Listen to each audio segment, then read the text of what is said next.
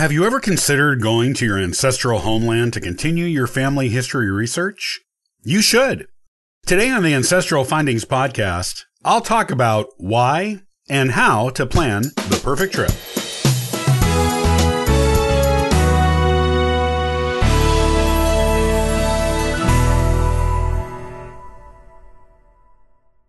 If you ever have a chance to visit your ancestral homeland, you should. Everyone in the United States has one or more ancestral homelands, with the exception of full blooded Native Americans. When you go to where your ancestors lived before they came to the United States, you get a unique perspective on your roots and the people who made you who you are that you simply can't experience by reading about it in a book. Walk the streets that they walked. See the sights they grew up seeing. Go to the port where they embarked for America. Maybe even go to the church they attended, or, if you're extremely genealogically fortunate, visit the house they lived in. There's nothing quite like this type of experience in all of genealogy. Just be sure when you go, you go with a well organized plan. Here's how to plan so you get the most out of your trip to your ancestral homeland. Visit the port archives. You don't want to miss this. The port is where your immigrant ancestors left their homeland, many of them seeing it for the last time before embarking for America. Most nations with ocean borders have port archives, usually located right at the port, but sometimes in local museums. If you do some research before you leave the United States, you may be able to find your ancestors' immigration record and know which port they used in their homeland. If you don't find this information before you make your trip, you may still find it in other record sources while you're there. As long as you find it, you really do need to visit the port archives. The more popularly used ports for embarking for America often have exhibits and information that will help you understand why your ancestor chose to immigrate and what the experience was like for him or her. Go to the National Archives. These are typically rich repositories for information going back centuries in many nations, particularly Canada and European countries.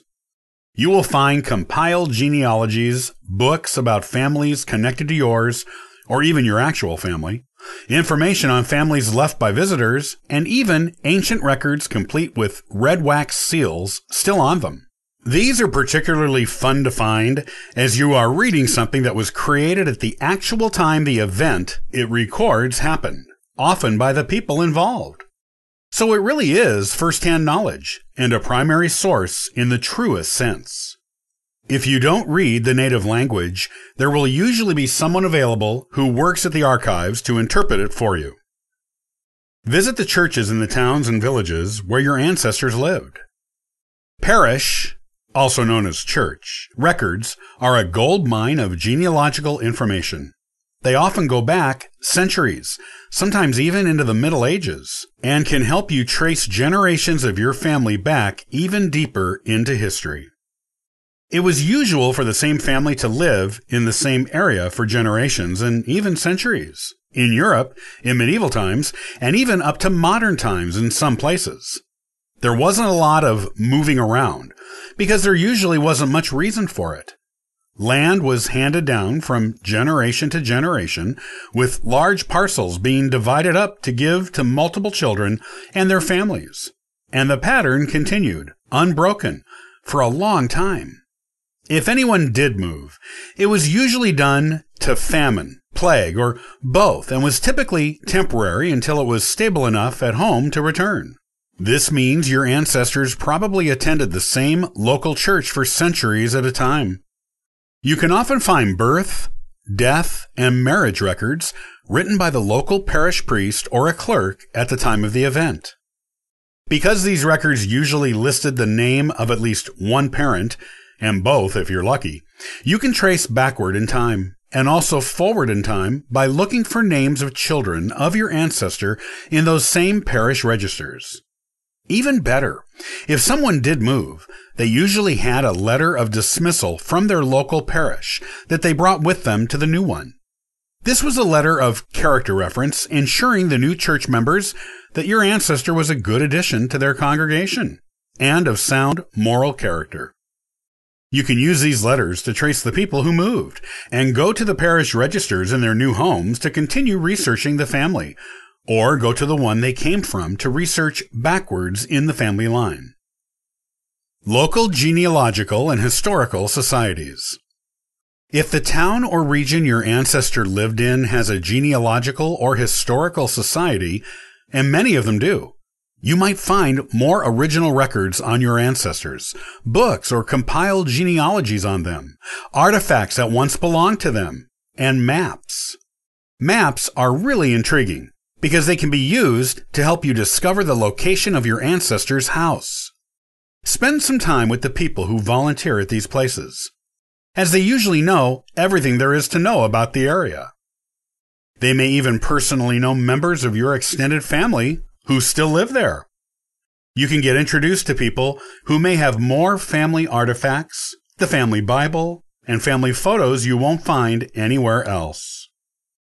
And if you locate your ancestor's house, it might still be standing and you can visit it. Sometimes relatives are still living there, and it's always nice to get a tour of the ancestral home from a distant cousin who knows the family history. If you plan your trip well, you will discover a lot of genealogical gems and treasures in your ancestral homeland. Don't forget to plan some time to see the important and famous local landmarks too. While genealogy is your main purpose for being there, you don't want to miss out on the other things that make the area famous. Get your genealogy research done, but don't make it the only thing you do on the trip. A good mix of genealogy and sightseeing will give you the most fun trip possible.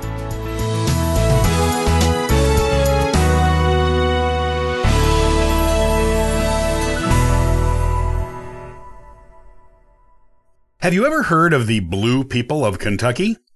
They were real, and they really were blue, thanks to a recessive genetic condition. Join me the next time, and I'll share with you their fascinating story. Copyright by Ancestral Findings, all rights reserved.